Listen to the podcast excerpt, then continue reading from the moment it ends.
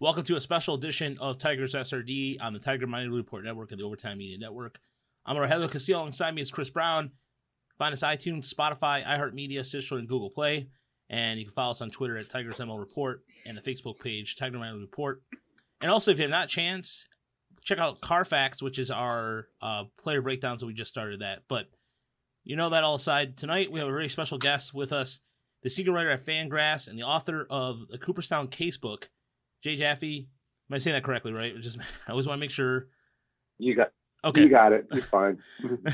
Thanks. No problem. And he's he's he, he's the creator of the Jaw, Jaws, and he's done a lot of stuff for in terms of Hall of Fame analysts and met, metrics, and his resume is long and prosper, prosperous, if you will. Jay, welcome to the show. And um, before we go any further, Chris, want to go ahead and ask our first time guest our the question we always do. Hey Jay, uh, thanks for joining us. Uh, you know, I've uh, you're quite a prolific writer. Uh, you're doing all this stuff with fan Fangraphs right now. The uh, what is it, replacement level killers or whatever. Yeah, that's a good series. Um, yeah. and all the the you know the the most uh, comprehensive Hall of Fame stuff I, I've about ever seen. But I don't know if I've ever read anything uh, like personal from you. So I'm kind of curious what your earliest baseball memory is. Huh. You know, that's a good question. Um, the first, by I remember a whole lot about the 1978 season. Um, I was, you know, I learned how to read a box score that summer. I learned how to follow the standings. Um, but obviously, you know, for being uh, the little know-it-all that I became that summer, uh, I had to be coming from somewhere, and I can't entirely trace back how far it goes. But I want to say, uh, you know, that that I do have vague general memories of the 1977 World Series. Uh, I had some uh, exposure to baseball, you know, in se- probably 76, 77 before that. Um, I remember, um, I, I, figured this out a couple, a, a couple months ago that the, that the uh, Kellogg's Jim Lonborg 3D card, which came out in 1977, was probably my first baseball card. Because uh, I, I, you know, I had that in my collection, and it was like, you know, it was, came in a box of cereal, and I think that was was I liked it so much. I think that was how, how my mom figured out that I she should buy me a pack of, a pack of baseball cards at the grocery store, uh, which turned out to be the Topps 78 set. So, um, so I want to say it's probably sometime in '77, but there's no no real um, defining memory of it uh, that, that, sticks out. Other than uh, I do uh, know that uh, my dad was rooting for the Dodgers in the World Series, and, and therefore I became a Dodger fan. And it turns out we were was a third generation Dodger fan because uh, my grandfather was a Dodger was a Dodger fan and was actually born in Brooklyn. Oh wow, that's awesome. Yeah, I don't know. I, I would have pegged you. I, yeah, I, I was. You sort of born, born and raised in New York, or? No, I I was uh, I was actually born in Seattle and uh, raised in oh. Salt Lake City. So I grew up watching minor league baseball. So uh, I wrote about that yeah, actually a, a, a, fair bit recently um, uh, on the subject of uh, of uh, minor league contraction. Um, mm back, I think probably around May, uh, if you want to look for that. But uh, um, I grew up a Dodger fan, but uh, moved to New York in 1995, and uh, by '98 I was uh, part of a Yankee season ticket package that uh, that I'm still part of here. Um, obviously, this year kind of a dud, but. Um, so I, have I've written about the duality of of, of, fandom a lot when I was at Futility Infielder, the, the blog that I started in 2001. Um, mm-hmm. but uh, uh, I, I, just passed 25 years in New York. Uh, in fact, I was celebrating 25 years in New York on February 28th, which was like the last night of normalcy in New York. Uh, the next oh, day, we started shopping for supplies just in case uh, uh, in case things shut down. And I think the last time I took the subway for five months was was was that Sunday, March 1st. So it was a, a very strange set of events yeah, you know, I, have uh, thought about, you know, it's it's been strange here in suburban Detroit, but I can't imagine how strange it is to be in a big city like New York, especially New York, where where it was hit so hard, and the way of life has just changed uh, so much. But I don't know. I, I, think we've all gotten used to it at this point. I, I maybe not. Uh, maybe we'll never get totally used to it, but there's kind of a routine now. It seems yeah, figured out how to. Yeah, I think I don't think getting used to it so much as figuring out how to operate within the constraints. Um, you know, we've got a, a, young child at home. Her preschool was interrupted. Uh, my wife and I already were working from home. um, we've had to figure out how to juggle her, you know, responsibilities, watching watching her, and and, and still staying productive. We're both in baseball media. She edits uh, for the Athletic, and and it's uh, uh, you know an ongoing challenge to to give her the attention she she deserves, and uh, um, you know at the same time stay on top of our work. And uh, um, you know it's gotten easier here uh, in that. Um, you know the uh, the uh, we, we flattened the curve well enough that uh, um, there's actually some you know, uh, you know things things came back starting in June and and uh, you know we I only do a little bit of outdoor dining here and there, but uh, only done it Subway a couple times. But um, I was able we were able to send our, our kid to a day camp. Um, uh, nice. for a few weeks uh, last, last uh, this earlier this month, and that was really great to get her out of the house and socializing again. And uh, um, you know, so we're hopeful that uh, that that she'll be able to go to school in the fall. Yeah, that's nice. Yeah, my son is six, and so he was uh, he, he missed the second half of his kindergarten, but it doesn't like I, I don't feel too bad about that he's young enough that I don't know if he's going to remember all that much, and, and I feel like he could probably catch up on anything he missed. I feel more bad for like the third graders and fourth graders, but uh, I don't know. I'm sure there's a lot of people struggling out there, but I don't know. We don't want to we don't want to wax poetic about uh, COVID and struggling and stuff. We wanted to talk about uh, baseball because it's actually going on now. Yeah, you're talking about so, the corn, uh, you're talking about the cornflakes series, by the way. My first one that I got from the that box set where the box was going on was uh, Steve Carlton that was 1991, and I remember okay. my brother, my brother and I were fighting over it because it, we, we don't really like traditionally what we did was we took the cornflakes, we put them out, and then we would throw out the cornflakes just to get the baseball card. And uh, when my mom found out about it, she was we she did buy cornflakes for a while. She just stuck to something else, but it was uh, Steve Carlton was part of that series, and then I ended up getting I think my brother and I argued about also uh, Harmon Killebrew, and you know because we had we, we had cards here and there, but that that cornflake series that was one of the first ones we had, and the debate continues on. My brother hmm. will uh occasionally get a card. He'll get a card like a some random card or something like that, like a uh, Bob Gibson or something, and kind of throw it back in my face. And yeah, so anyway. Um, but yeah, so '91 that would have been after after Carl after Carlton was done playing, and they were still issuing cards of him by for Kellogg's. It's yeah, interesting. Yeah, it was. You know, it was, and I end up looking up uh, some of those series later, and I guess all those the card. What was funny about that whole series was that it was all older players. There was nobody current at the time, so it was. Um, it was, it was Ralph Kiner, it was Lou Brock, Billy Williams, um, but it was nobody that I remember that was around that period of time. So 91, you're thinking you get a Roger Clemens card or George Brett, but it was all, it was just like, the, it was kind of the, the greats. So that that surprised me. Even I was even thinking like at one point my brother and I were trying to see if there was going to be a Bo Jackson card available, and that didn't happen. So, oh yeah. But uh no, it there's there is a lot of baseball going on, and, and one of the things that's going on that was supposed to happen this week, normally in the regular season, was Lou Whitaker. The day on Saturday was going. The Tigers were going to finally retire his number and put his jersey out there among the collection. And unfortunately, with everything that's happened, it's been canceled. And you know, during the Veterans Committee, he got overpassed. Uh, Chris and I had a healthy debate about Harold Baines. We kind of raised our eyebrows a little bit about that.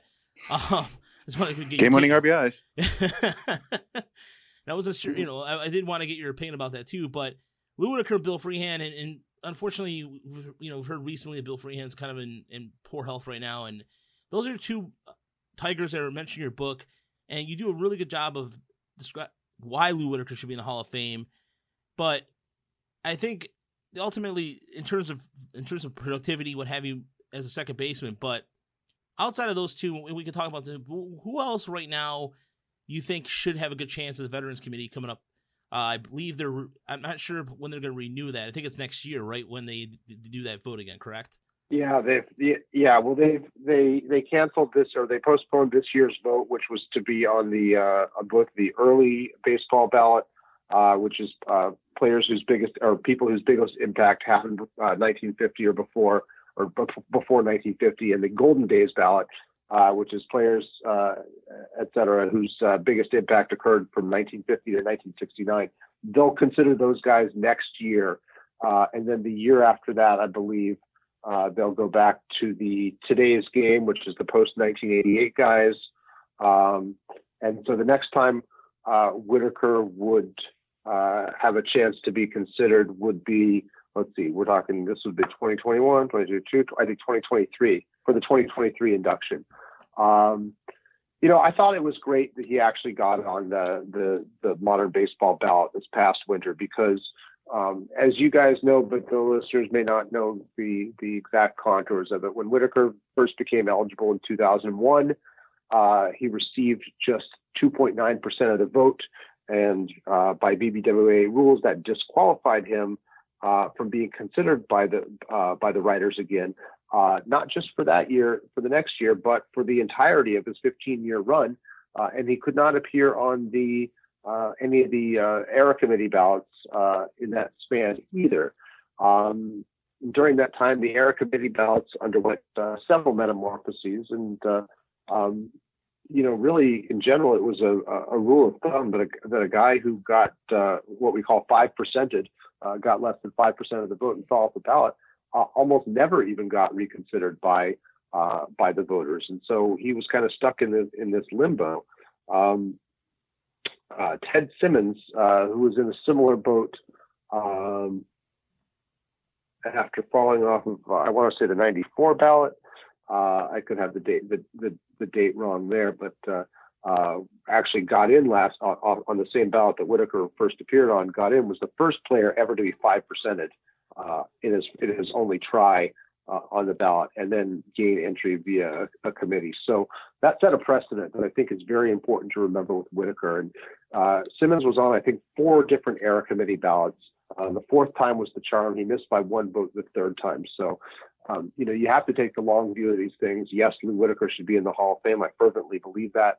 Uh, but I also understand it's going to take some time. Uh, and I'm gratified to see that uh, um, you know the precedent has been set uh, that this door is open for, for, for, players like this who who got jobs by the voters uh, that they can come back from that. Yeah, that's a, that's a nice. Uh, it, it's nice, like you said, that he's being considered. It, it's just I feel kind of bummed for him. Just it just seems like terrible timing. Like he he what he would hit the Hall of Fame ballot in 2000 or 2001. So it's probably yeah 2001 right before the sort of statistical revolution where people started, you know, knowing about WAR even. And so, yeah, before then, Whitaker didn't really have. I mean, he was he had a really great, solid, long career, but he didn't have the the stuff that people typically looked at for Hall of Fame votes. You know, MVPs. You know, just he didn't win a lot of awards or lead a lot of categories, so he was overlooked. And then, but now I feel like if he were on the ballot now, he'd probably get in pretty quickly because of his yeah. you know, 75 career WAR. But he was then being judged by people who still have the old school mentality. So it was like, oh, that's a tough break. Well, it's you know, Bill James had this observation, uh, you know, when he was doing his abstracts, you know, thirty some odd years ago, forty years ago, um, you know, that players who do many things well are often uh, underrated compared to those who do one or two things very well. Um, Whitaker was a guy who had I think we can call it mid-range power. It took him a while to even get to double digits in home runs, but uh, and he maxed out at, at 28, but had a lot of uh, uh, home run totals in the teens and only a few in the 20s. But he still ended up 244 home runs. Is a lot for a second baseman.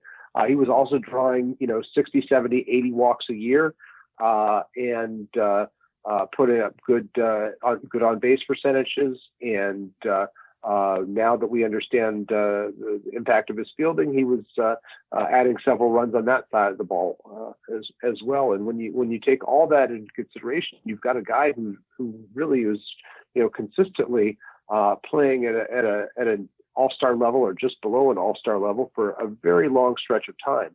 Um, I don't think his case is quite as strong as Alan Trammell's. Trammell had that big 1987 MVP caliber season. Um, but both of them were obviously on the the '84 championship team. Um, they both uh, fared similarly well by my JAWS system. Uh, Trammell, who lasted uh, the whole 15 years on the ballot but didn't break 40% of the vote until uh, his final year, uh, actually got in on uh, the first time he was eligible on that modern baseball ballot, and that was a big deal. and I do know that uh, my work in, in, in, in highlighting him uh, did have an impact, uh, I think, on, on, on some of the voters there. Um, you know, so I, think uh, uh, there's there's hope that that Whitaker joins Trammell someday in the not too distant future. There, you know, once you've got one of them in there, I mean, they they were inseparable. and getting back to those early baseball memories, when my my mom brought home two packs of Topps 1978, the Trammell and Whitaker uh, rookie cards. There were those four up uh, rookie cards in that 78 set. I had both of those. Um, and wow. I still have both of those back in uh, my, my childhood uh, uh, home and, and, and, card binder. And so I was following those guys uh, really from the outset of their careers. And, and, yeah, I forgot about those those dual rookie cards. I remember I don't know was it Rickey Henderson or somebody was on one with like two people were really good on one rookie card. I, I don't remember exactly who it was, but yeah, especially you know. Um, there's well, Tramp Trammell and Molitor are on the same card. Oh, that's the uh, one. Yeah. There you go. Yeah, and that, I was just like, holy, holy Toledo, that's a that is you know, just a monster. I think it might be the only time uh, there were uh, a rookie card with uh, two future Hall of Famers on it. Yeah. Yeah, it's it's funny because a lot of the cards that we get, I get guys like Gary Wayne, and Gary Wayne was a like a he was a good at University of Michigan, and he ended up going to the the high school in my neighborhood in Dearborn Heights, but I would get five or six Gary Waynes, and then every once in a while I would get a good card. and then it was the same thing. Like my brother would try to like his card his card collection looked a lot better than mine. I mentioned Ted Simmons, who's a Hall of Fame, also a Michigan product. He was actually uh, Chris. I, I think we yeah we talked about it before. He went to Wayne State, Cass Tech or Wayne State. Wayne, Wayne State, State yeah. yeah. Wayne State. He went to he went to Southfield. So, and what's what's fat, what's great about Whitaker too? It's something that we're seeing the opposite right now with Miggy kind of declining his age, but at the age of 30, you look at 34, 35 years old, 36 years old, in those three years, he had a 6.8 WAR, 4.7, 4.1. Even at the age of 37, 2.5 WAR. And when he retired, the one thing I remember that was was strange about the whole entire time, it was during the Randy, it was the first year of the Randy Smith era. And apparently he had a chance to sign with the Braves so I was doing some research on him originally, and then he stayed with Detroit after that. But then even the way he kind of this I don't want to say dismissed the way the team handled the situation too. I just I don't know it, it it felt for what he was how long he stood around Detroit. You thought it would be a lot of more of a you see now these days you know the tours with Mariano Rivera going around mm-hmm. with the, the grand chair chair and what have you.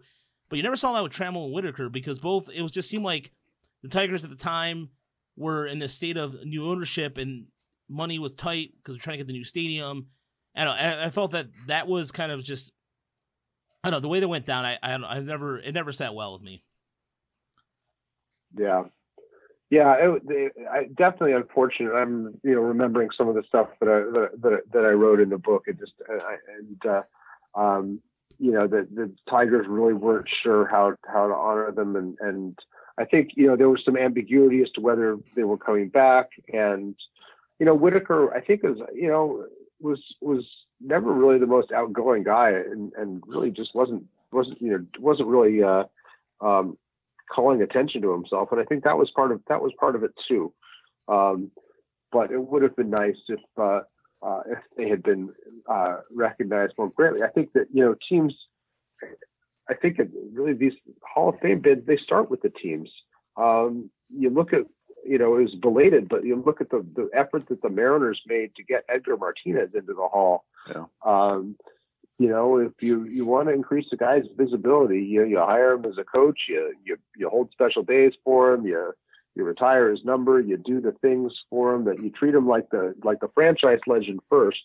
Um, you know, and that calls attention to their to them. I think in a in a in a way, and makes it known that hey, we thought this guy was special. Um, and the Tigers, yeah, they kind of half-assed it when it came to Whitaker and and and and Trammell, I think, and uh, um, you know, it's just uh, a long time coming in terms of uh, uh, bestowing the, the, the love and the recognition that he deserved.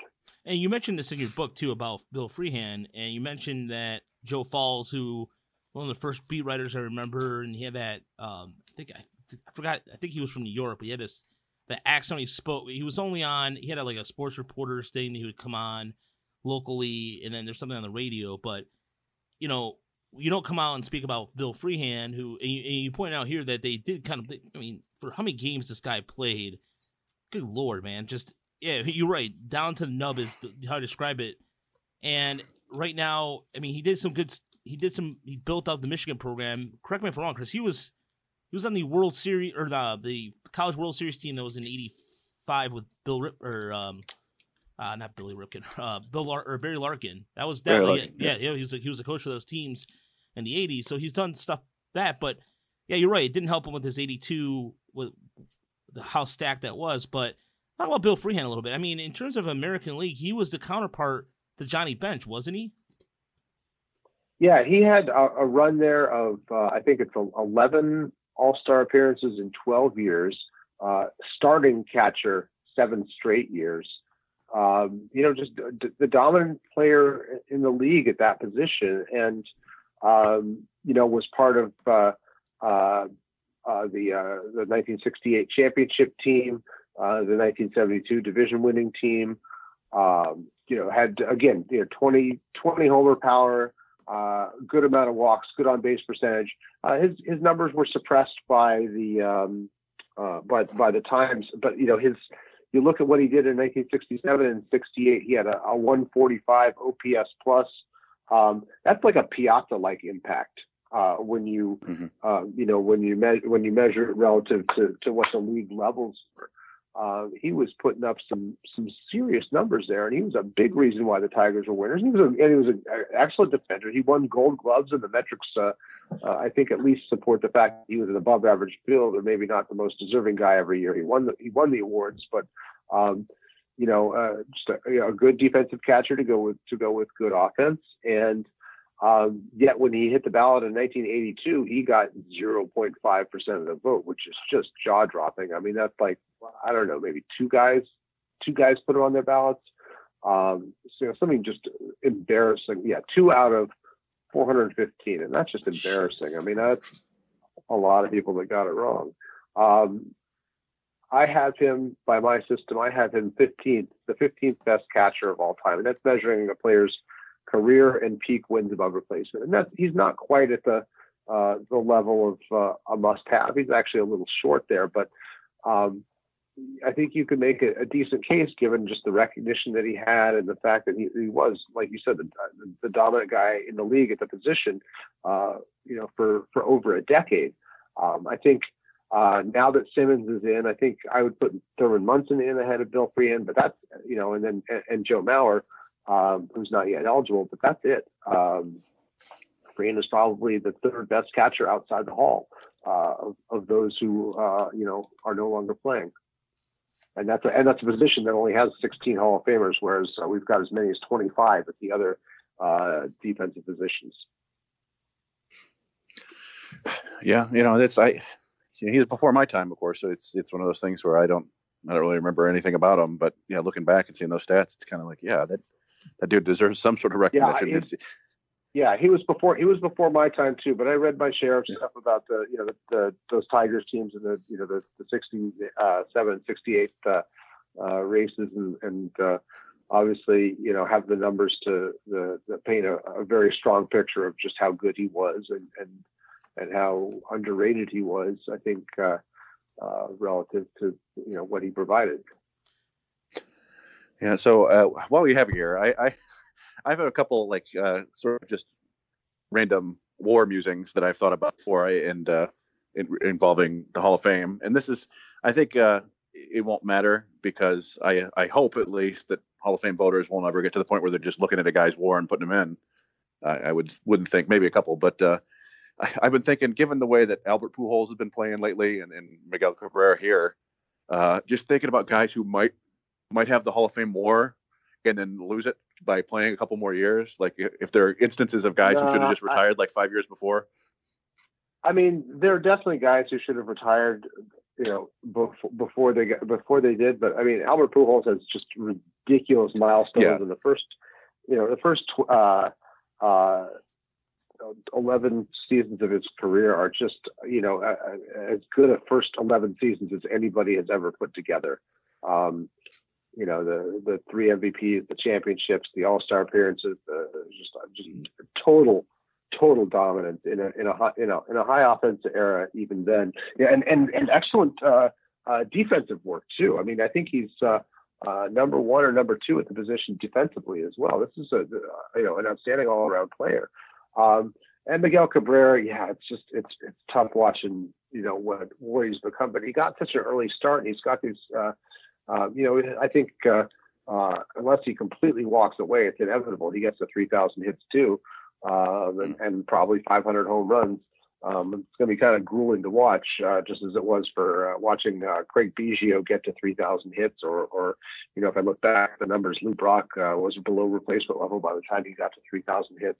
Um, but those, you know, those milestones, um, they, and, you know, and, and when you, when you've got like whatever 12 or 15 or however many all-star appearances and multiple mvp awards hanging on for a while yeah. is is uh, you know that it, it, it, dims it dims the luster a little bit uh, uh, but at the same time I, I, it doesn't really have a, a, huge impact on on on how voters uh, uh, handle these guys they know that this you know these guys were the you know the greats for for you know over a decade and and uh, they earned those huge deals that uh, that, that allowed them to stick around well past their, their, their usefulness.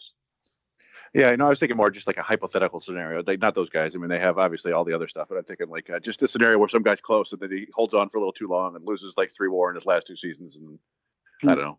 Yeah, it's, it's you silly know, thought. I, I still, it's still, it's still not. You know, it's still a minority of voters that's that's that's using yeah. WAR as its guide. I mean, I, I'm I'm pleased that I have helped uh, you know push push voters towards uh, uh, doing that with, with, you know with, with my system. I mean that was really kind of what I set out to do was was uh, uh to help guide uh, voters by using advanced statistics and showing that. Uh, um, you know the, the, various eras in, in, in, baseball history were not all created equal. But if you if, if you get away from the, the counting stats that, that put players you know in certain environments and advantages or disadvantages, that you can see where real value lies.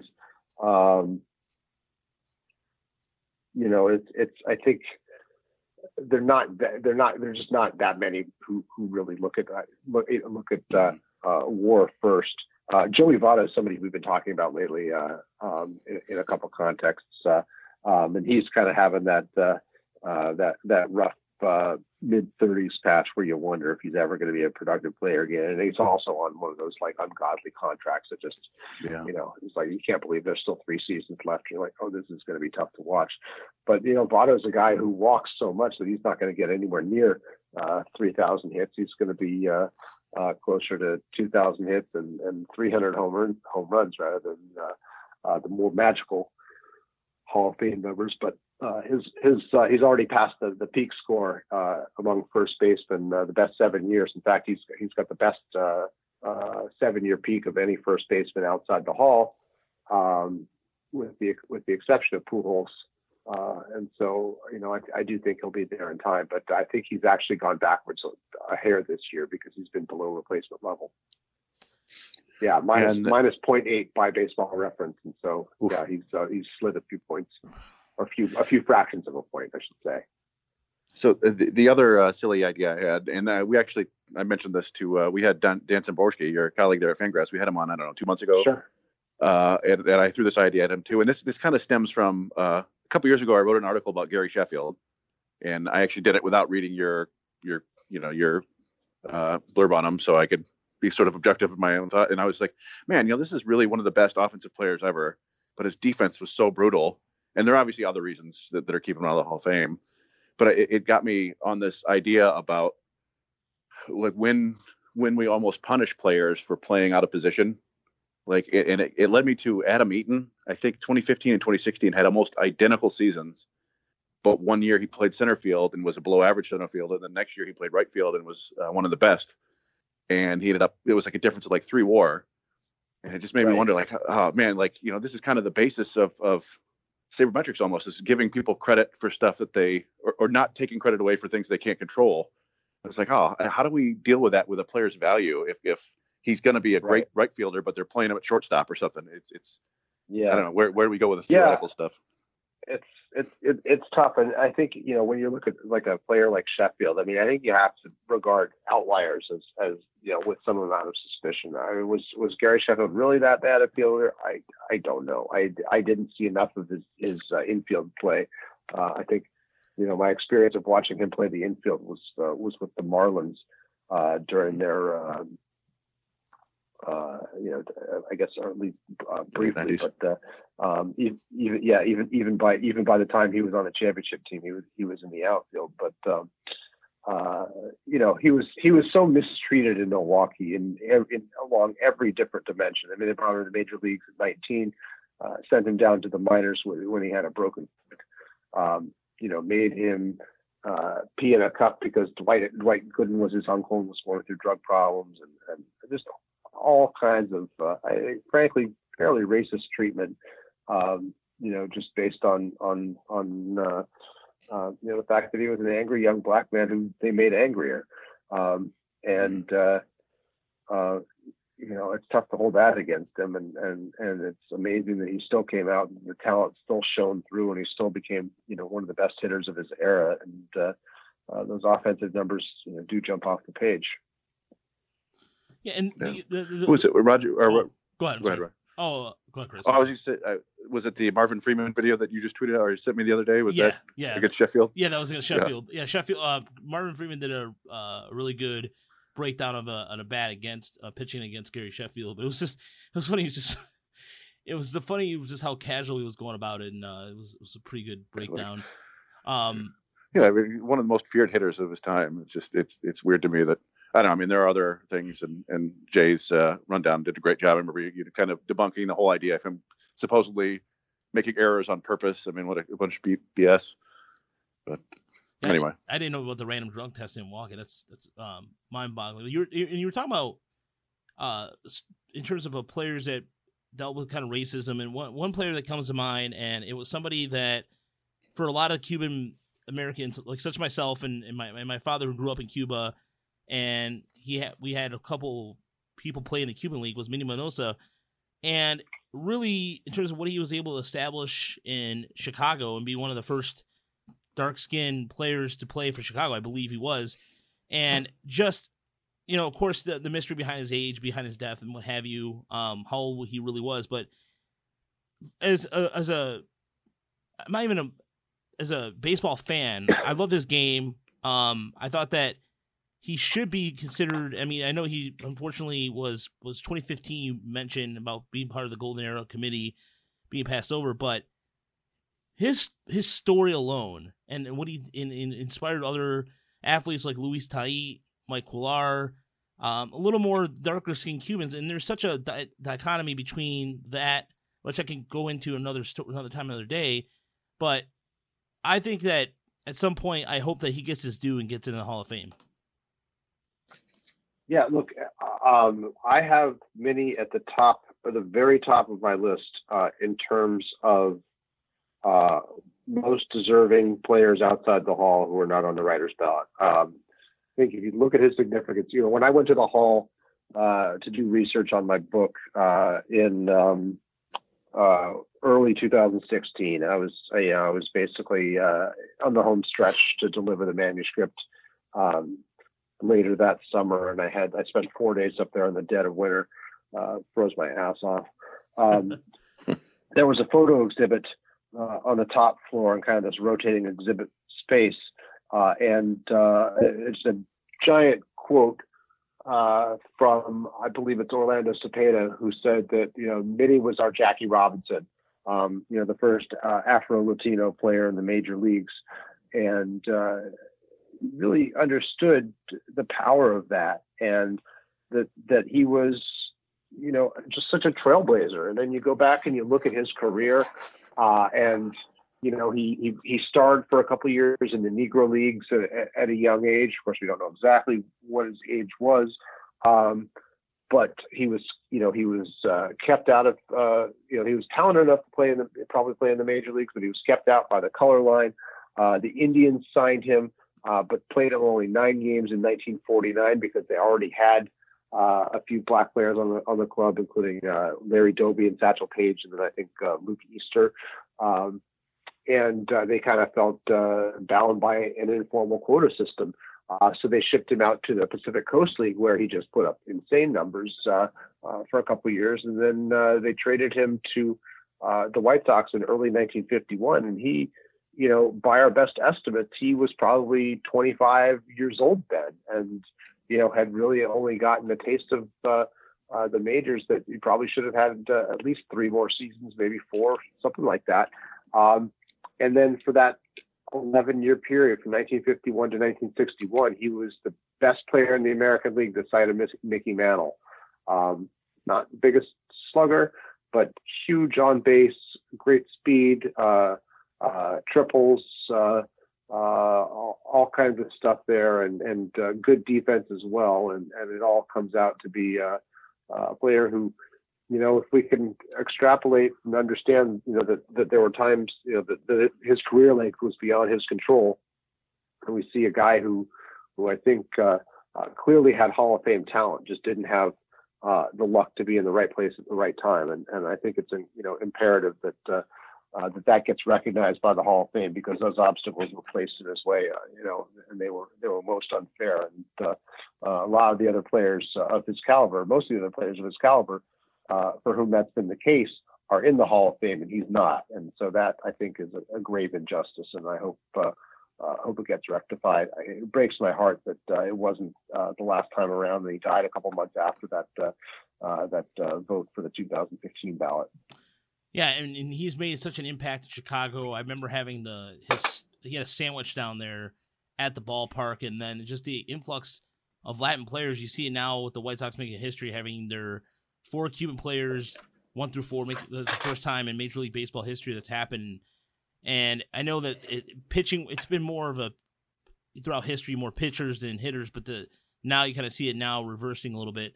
Uh, yeah, Minoso, he just I thought, and just in terms of you're, you're, making a case for it was outstanding, and but just that story alone, just the, the sugarcane stuff, just talking to my dad about the same thing was just some of the parallels to what Cubans had to go through in terms of from a standpoint of working their way up.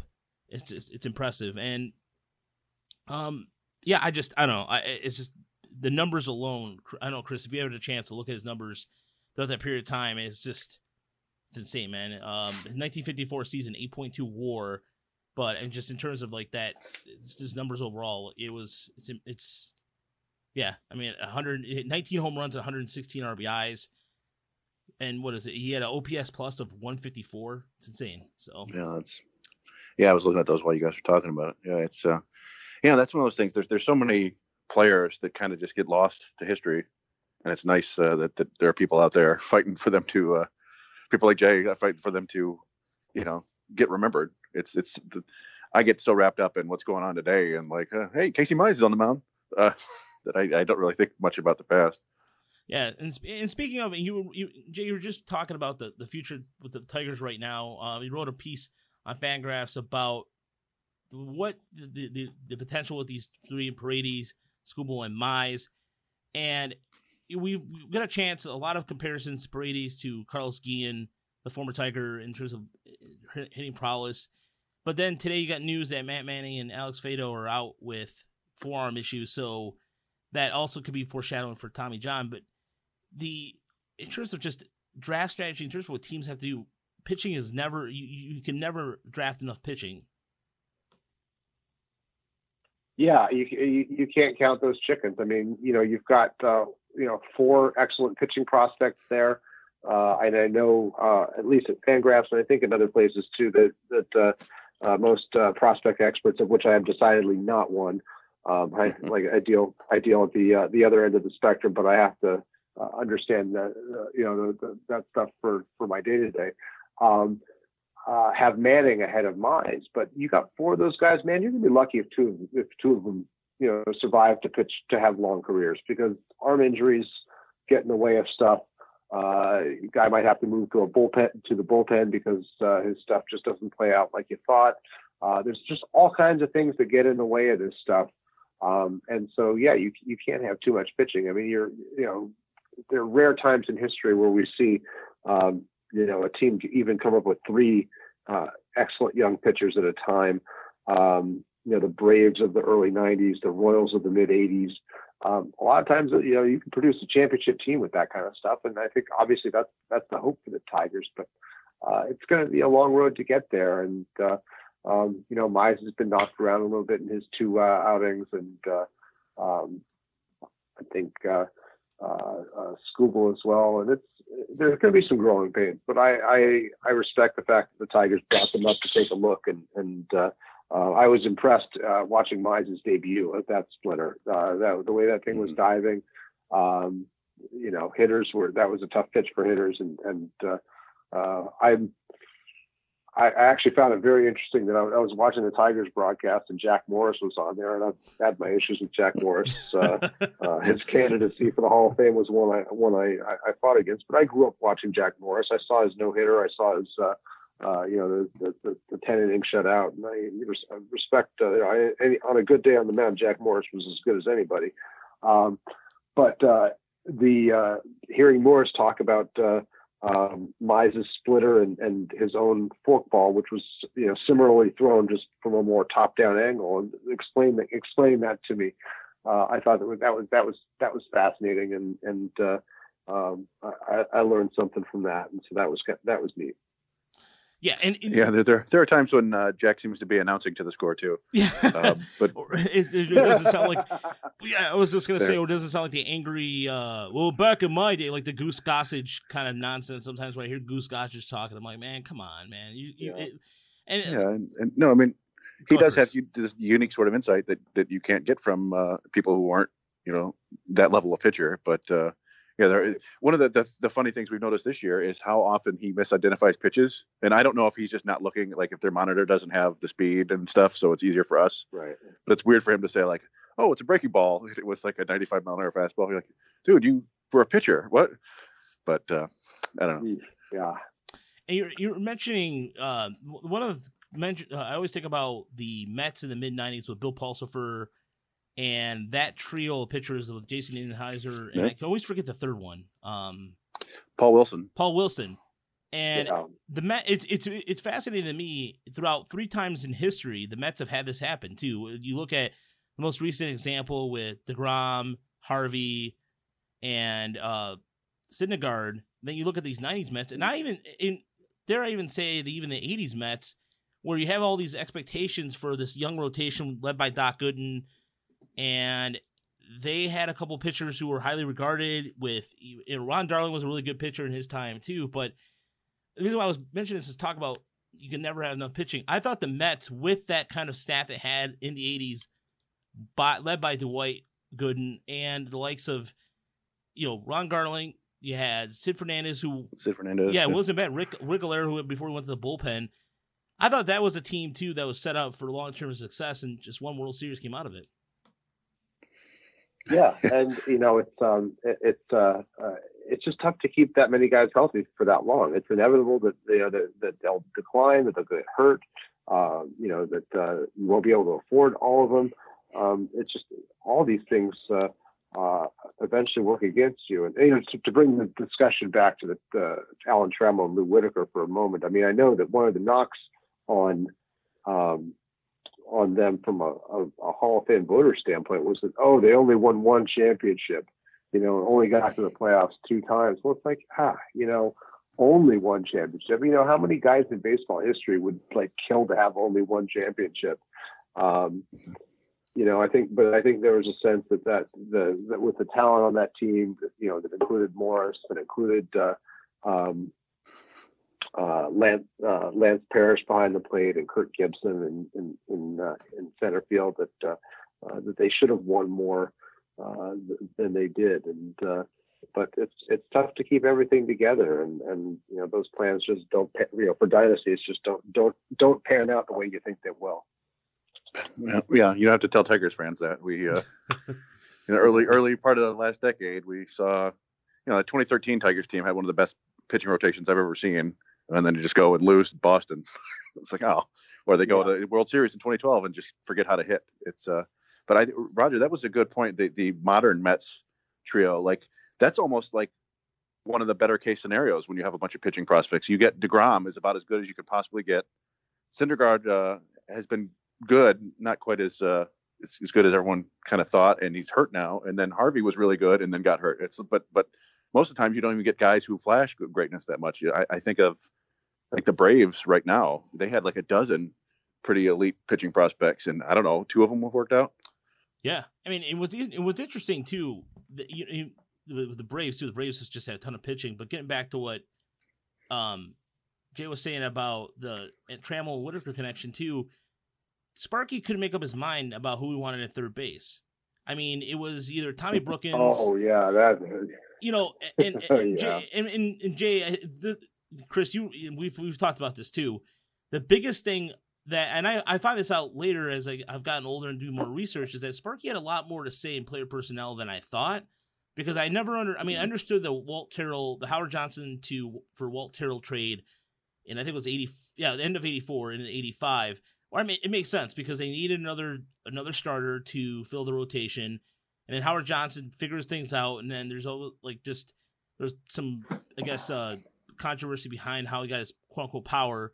But all that being aside, it was just you had Tommy Brookens at third. At one point, had Darnell Coles, who then they just lose patience on him, and he and then they had it was until Travis Fryman in 1991 that they finally had a third baseman solution uh, figured out. Even Darrell, I mean Darrell Evans, as good as he was, he was playing third base at 41 in 1987 because they literally had nobody else that could play at stretches of the season. And I think that it is hard to maintain that when, in addition to contracts, you had the collusion in 86 and 87. I think for the Tigers, the, the, the, the team, I think expectations, if you look at the Tigers on paper, you still had the Orioles who were still had a farm system that was producing a lot of talent. And I think even with the Yankees stepping back a little bit, but they were they were so being micromanaged. I mean, Doug Drabek, you think of all these former Yankees who end up going to be Stars elsewhere as well that plays a factor into what could have been. Uh, I mean, woulda, coulda, shoulda. But anyway, I, that was just my point about that because I, I, just thought about all the interchangeables between first, or excuse me, third at third base for the Tigers at that point. Well, you know, there was also that, that there was a there was a spring that they they contemplated moving uh, uh, Whitaker to third base. He, he played third base in the minors, I think, well, as yeah. late as 1976 and uh, Chris Pittaro. There, was, was uh, spring of 1985 they, uh, Sparky wanted Chris Pittaro uh, at a switch hitting 23 year old uh, uh, at third base, and so uh, uh, at, uh, at, second base, I think, and they wanted uh, uh, so Whitaker agreed to move to third base, and uh, um, but then uh, changed his mind a week later, and uh, Pittaro started there and got off to a hot start, but then uh, by June he was in the minors, and then that was all, you know, never heard from again type of thing. Um, but uh, yeah, part of the litany of, uh, of, of finding a third baseman for them. Yeah, there's even I remember that too because they were saying that Chris Pittaro was going to be the next big star, and, and Sparks spoke a lot of that stuff, and that was kind of his mo. In terms of uh, players right now, Jay, if you look at the modern baseball landscape and, and with numbers being involved constantly, what are players? What are some players that stand out to you? Some you really sit down and enjoy, and, just every time they go out there, you you you take a minute to kind of go, oh man, this is this guy's a special talent. Well, I mean, I love watching Mike Trout. I know that uh, a lot of people find him a little bit boring, um, but uh, I, I generally, you know, I mean, this is a guy who's already uh, fifth on the center field list in, in Jaws, and and is uh, you know three-time MVP, and is just doing things that I think you know we're we're, we're lucky to see. Um, Clayton Kershaw, you know, I love watching Clayton Kershaw pitch. Um, get to, I try to tune in for just about every one of his starts. Um, Max Scherzer is always a lot of fun when he's on. Uh, Degrom too. Um, I'm really enjoying uh, Fernando Tatis Jr. Holy Toledo, he's uh, he is a lot of fun. So much swagger and, and so much talent. Um, uh, Aaron Judge, when he's healthy, is is is a, is a gas. Uh, unfortunately, he's just not healthy very often right now. Uh, got to play one game before going back on the on the injured list here uh, yesterday. Um, you know, we've just got Francisco Lindor is another one I I, re- I really enjoy um, on both sides of the ball, and just that uh, just a really just a really fun player.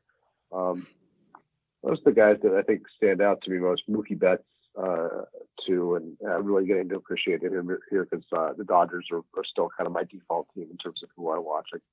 Um, so uh, uh, getting to see him on a regular basis is, is going to be a lot of fun. When do you start to, to monitor guys for like, hey, this guy, this this is a kid who might have a Hall of Fame case in the future? Is it uh, just depends on how, how good they are, how quickly? Yeah. It, I mean, like I just wrote about Mookie Betts, Mookie Betts last week, and, and he's already passed the seven-year peak mark uh, for the average Hall of Fame right fielder. Um, that's generally about when I start talking about guys is when they get to that. Set, they they flesh out those uh, uh, those seven-year peaks, that we could see like, okay, yeah, he's a little short. He's going to need another like MVP type season, or he just needs a couple All-Star type seasons, or whatever. Um, you start to have. Uh, um, you know the perspective on hey this this guy really is something special but it's usually not until a guy's in his 30s that you that you that, yeah. that you can really dig out on most of them um, you know it's it's it's rare when you're talking about a Mookie Betts or or a or a uh, Mike Trout or or a Jose Altuve and Altuve is a little bit behind uh, those way way behind those guys but if he you know he's uh, uh laid down some some pretty big seasons um, but uh, you know you do you do keep track of uh, or do keep track of uh, uh, the progress guys are making, and I mean it's it's those those seasons that are you know six, seven, eight WAR uh, when they start laying down multiples of those uh, early in their career that you're like, okay, this guy's somebody to watch. And I'm, I'm always kind of fascinated by the guys. This pretty rare, but guys who suddenly kind of turn it on at like 29, 30. Like I'm, I'm thinking like Adrian Beltre, who was a really good player, but then he hit 30 and just put up like you know five or six consecutive six seven war seasons. It was like oh suddenly he's like a, a no doubt Hall of Famer. It's just it's weird when that yeah, happens. Well, you know he was he was he spent all of his the first half of his career in pitchers parks in, in uh, um, uh, L.A. and Seattle, and then when he got to Boston, suddenly he's got a hitters park, and uh, um, you know, and, and, likewise in Arlington. I think he was maybe more affected by that than you know than, than most. I think is just the way the way you know the, the amount of fly balls he hit and and uh, the dimensions of those parks uh, really suited him. And I think he also you know worked uh, doggedly to to to be an you know an even better defender. I mean his, his defense always had uh, a lot of value. Um, and made him worth those that that contract in Seattle, even when it didn't seem like he was. Um, but uh, um, once he got to Texas and and, and could uh, take advantage of the offense there, he really uh, did emerge, yes, as a, as a as a strong candidate. And he was a lot of fun to watch. And uh, um, yeah. yeah. one of the great late career showings, I think, in terms of uh, cementing a Hall of Fame case. Great call there, Chris. Well, you know, I try. Uh, but uh, yeah. So that being said, we wanted to again thank you for your time and and to talk a little bit about the the past Tigers. It was good to talk. Chris uh, Chris Pittaro. Pittaro was a name I haven't heard in a long time. Another you know another guy that Sparky Anderson made a bit a big deal out of was Billy Bean, not the the other mm-hmm. Billy Beane. Yeah, right. Yeah, him and um, it was just and also it's just because I think about those teams and, and underrated guys who may not get it a Hall of Fame like a Lopez comes to mind. Señor Smoke was one of my favorite Tigers growing up because he just he went out there, just pitch whenever. Want to close? Cool. You want three innings of relief? Cool. I can do that too. And uh, kind of now in the days of specialty relievers, you don't see that very often. Where the Tigers are kind of using an analytical approach to relieving, which is mind blowing, uh, mind blowing to us because it's seen. Yeah. Anyways, it's a little different for us. But if you want to buy the book, it's on Amazon. The Cooperstown Casebook. Who's in the Hall of Fame? Who should be in? Who should pack their plaques by Jay Jaffe? And you can find all his writing, of course, on Fangraphs. Great stuff, Jay. Thanks for your time again. We really appreciate it. And uh, hopefully uh, this weekend with we're discussing a little bit with Jackie Robinson and then a Lou Whitaker weekend that we see some really cool tributes out there this week. Yeah, I hope so. I hope so. Good talking to you guys. Thanks for having me on. Awesome. Thanks, Jay.